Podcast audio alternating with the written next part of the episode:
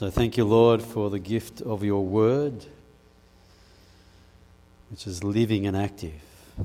Thank you for your word that's um, resonating in our hearts now. Your word that's stirring within us, comforting, healing, sometimes challenging, inspiring. Pray, Lord, that we might be able to hear your word, and encounter you might be able to break open your word to your people tonight, Lord. We ask this in your name. Amen. Who do you say I am? I remember when I first really heard that question from the scriptures. I was a little younger than I am now. That laugh was uh, I just left school and uh, I was just starting out in uni, and I came across this youth ministry over in Braddon, close to the uni. And uh, I was encouraged by a cousin of mine to go, and uh, he kept encouraging me, and then I finally went. I think even Father Ken might have invited me to go, and I finally went. And when I went in, uh, it'd be nothing like the youth groups now. They were playing this funny sort of a game and I thought I was pretty cool, so I wasn't into games. But what really threw me was that uh, they were making noises, you know. To, it was some game where it's called the um game or something, where you make a noise and you try to find your other pair in the game. And what really struck me, you know, this is when I ran for the door, was a woman sort of trying to make the noise of a starfish. and the best she could do was this. And uh, and then she said, I'm a starfish. And I thought, and I'm out of here. and as I went for the door, an old friend of mine who I didn't never expect to be in a place like this, because he was really cool too. And he was standing at the door going, Steve, fancy seeing you here. And I thought, oh my goodness, fancy seeing you here. And thinking, how do I get out of here? And uh, from that moment, I thought I'd better stay. And then as I began to listen, couple of the other people there started to share, young people. They were a lot younger than me, they were still in year 12. I was left a year out. You know, they were in year 11, they were just kids. And uh, I, um, when they started to share, they started to talk about Jesus. They started to talk about Jesus talking to them. And I thought, where's that door? You know, and uh, I thought, this is really odd. And, um, but I was intrigued by it. And the next week I went back again. And same thing again. People started to share about Jesus and their experience of Jesus in life. And this scripture came up Who do you say I am? And you know, I just could not get that question out of my head.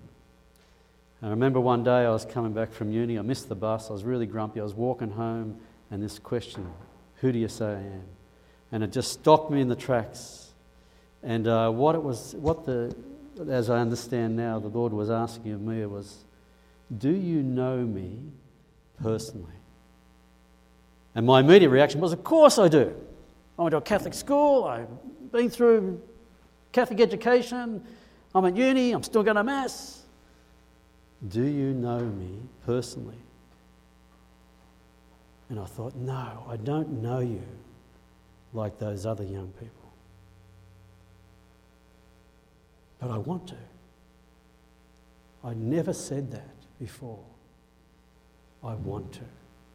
I want to know you the way they do because their testimony has touched my heart, you see. It's moved me, it's made me want you.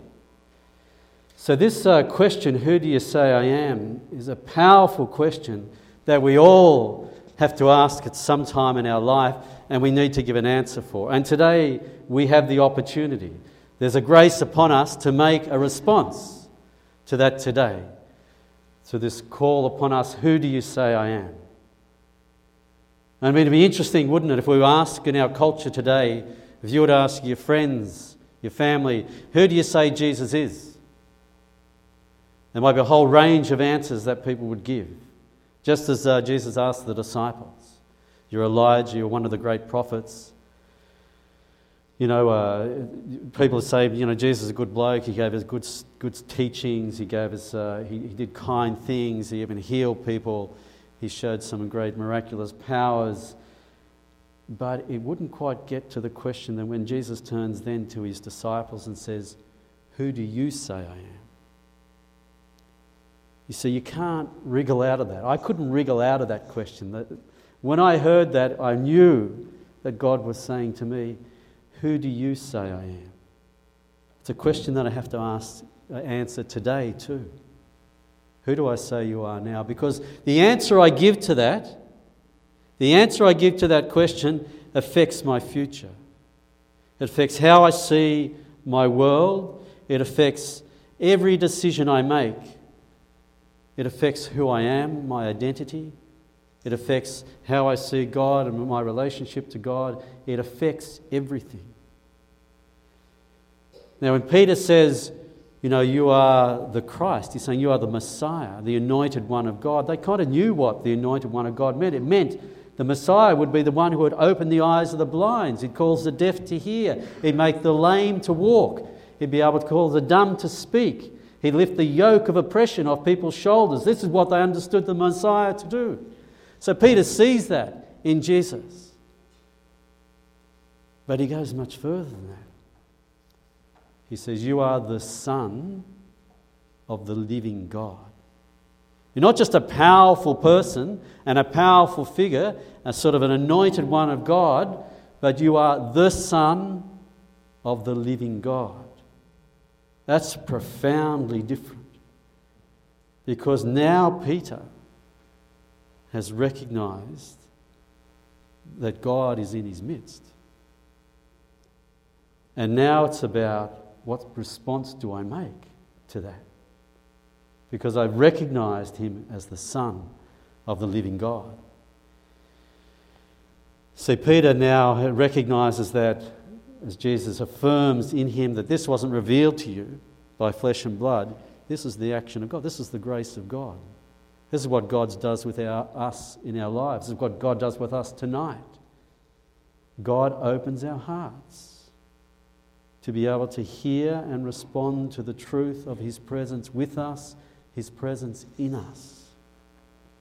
You see, was Jesus just taking an opinion poll back then? Maybe.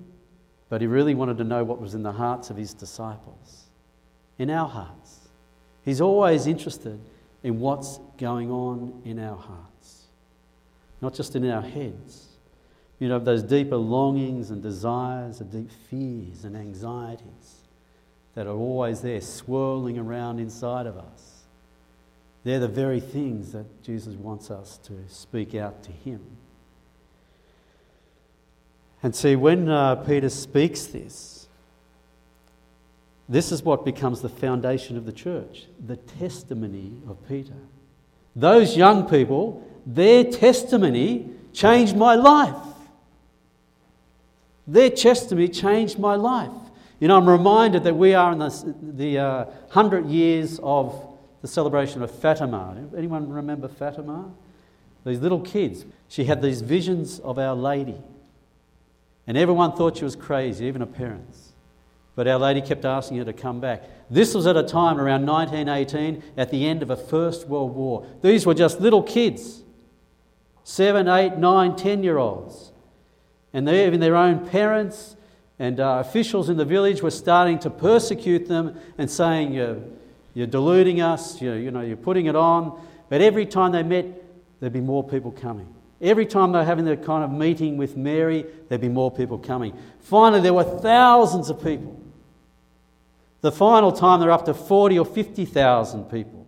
And they saw amazing sights in the sun. But up until that time, they went through incredible persecution, even to the threatening of their lives. Now, these are only kids of 8, 9, 10, and 11. But every time they were besieged and every time someone pushed harder on them, what happened? They pushed back even harder in their faith. Because, see, a young heart isn't easily corrupted when God touches deep into a heart and spirit. And they pushed back, and they, these kids became a hope for the world. because the world had gone into this crazy mess of a world war. And here, little children were speaking about peace and to pray for peace in the world. And these incredible secrets that, of what might come upon the world if, if people didn't turn their hearts back to God and to pray. So, again, the testimony you see. So, tonight there's a grace for us. We've got to be kind of honest here. When Jesus says, Who do you say I am? He's asking us not what I used to say, not what you did back then, Steve, when you just left school, but who do you say I am tonight? 2017. Tonight. Who am I to you today? Because that, what I say about that, you know, is the foundation of my life. We as a church build ourselves on the foundation and the testimony of Peter. He said to Jesus, You are the Messiah, the Son of the living God. And Jesus says, You are the rock. You're a frail, broken, fragile rock. But on that testimony, I will build the church. See, the church is not about a lot of doctrines and theology and lots of uh, catechesis and ideas and issues and morality and all that thing. The foundation of the church is this that Jesus, the Messiah, is the Son of the living God. That's the foundation of the church. So when it goes through all the storms and it's besieged and it's being looking like it's being overwhelmed, we'll always be drawn back to that foundation, that rock. Some use the image of the, ch- of the church being like a boat in the storm. You know, when the storm is blowing the boat all around and the mast is gone or the, uh, the sails are gone, we strap ourselves to the mast and hold on. They used to use that as a symbol of the cross. Because when even all the evil of the world, for all generations, was uh, poured out upon Jesus on the cross, for all time, all evil, for all time, was poured out upon Jesus at one moment in history, for all time. And it did not overrule or overwhelm because Jesus rose from the dead. And he did not repay evil with evil, but he took it on himself in love and allowed himself to be poured out to the last drop of his blood. That's why we can confidently say tonight that that blood of Jesus softens our hearts, softens our minds, gives us hope.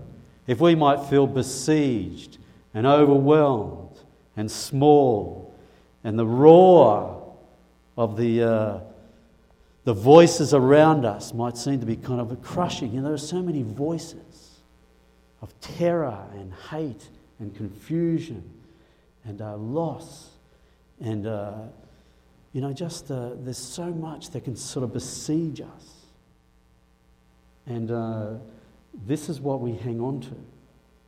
Not in some sort of way that maybe it's a halfway bet. But this is what Jesus comes to us as our protector, as our Saviour. He's the one that pours himself out. And he's been raised. He's been raised to new life, new strength, new beginning. So there's nothing that we experience, there's no darkness too deep that Jesus hasn't already gone there, whether it's in our minds, whether it's in our spirit, whether it's in our relationships, whether it's in our families, whether it's when I'm looking into the future, whether it's the loss of a job, whether it's my health, there's no darkness too deep that Jesus hasn't gone there and asking us to take hold of his hand and walk out with him. This is the rock. You know, Peter is basing his faith on the Jesus who is the rock, and then people will base their faith on our testimony. So, my question here tonight for each of us is what's your testimony? Who do you say Jesus is for you? Because that's what people are asking out there. You know, they, they don't really want the answer to all the, the issues and politics and all that sort of thing. They really just want to know what's the truth. And Jesus says, I am the way, the truth, and the life. And they will say to you, Tell me about your experience of Jesus, the way, the truth, and the life.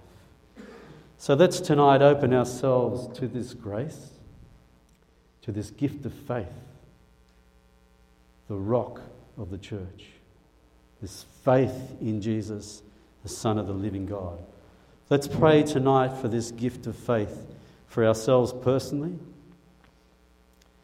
That even now, as I speak, there might be a testimony that you remember that has changed your life, changed your heart. There may also be a rising in your heart, Lord Jesus, I don't know you as I want to know you. I really desire to know you as Peter knows you and knew you. I want the faith of Peter tonight that I might be able to stand before you, bow before you as I come to the Eucharist and say, Jesus, you are my Saviour, the Son of the living God. Let's pray for a moment.